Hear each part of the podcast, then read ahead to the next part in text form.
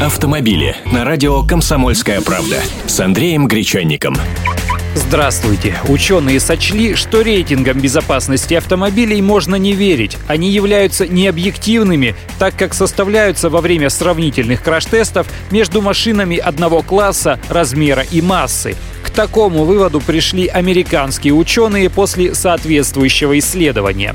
То есть при столкновении разных типов автомобилей все эти пятерки и четверки за безопасность становятся условными. В реальности водители и пассажиры легковых автомобилей во время лобового столкновения с кроссоверами гибнут в несколько раз чаще, чем люди, находящиеся в кабине внедорожника, вне зависимости от рейтинга безопасности машины.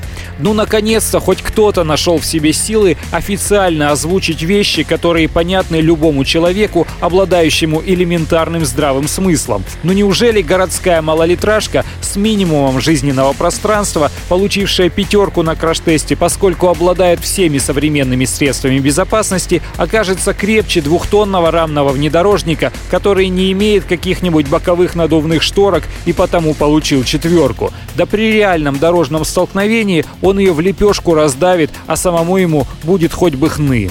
Вот и ученые говорят, при фронтальном столкновении между вседорожником с более высоким рейтингом безопасности и обычными автомобилями у водителя последнего шанс погибнуть в 10 раз больше. Повторяю, в 10 раз. Однако даже если легковая машина имеет более высокий рейтинг краш-тестов, то все равно вероятность ее водителя разбиться насмерть 4 раза выше, чем у человека, управляющего кроссовером. Это не данные краш-тестов с манекенами, это результаты анализа данных обо всех тяжелых авариях со смертельными исходами, произошедших в США в период с 95 по 2010 год. Так что осторожнее смотрите на эти маркетинговые штучки. Большие машины чаще всего действительно крепче.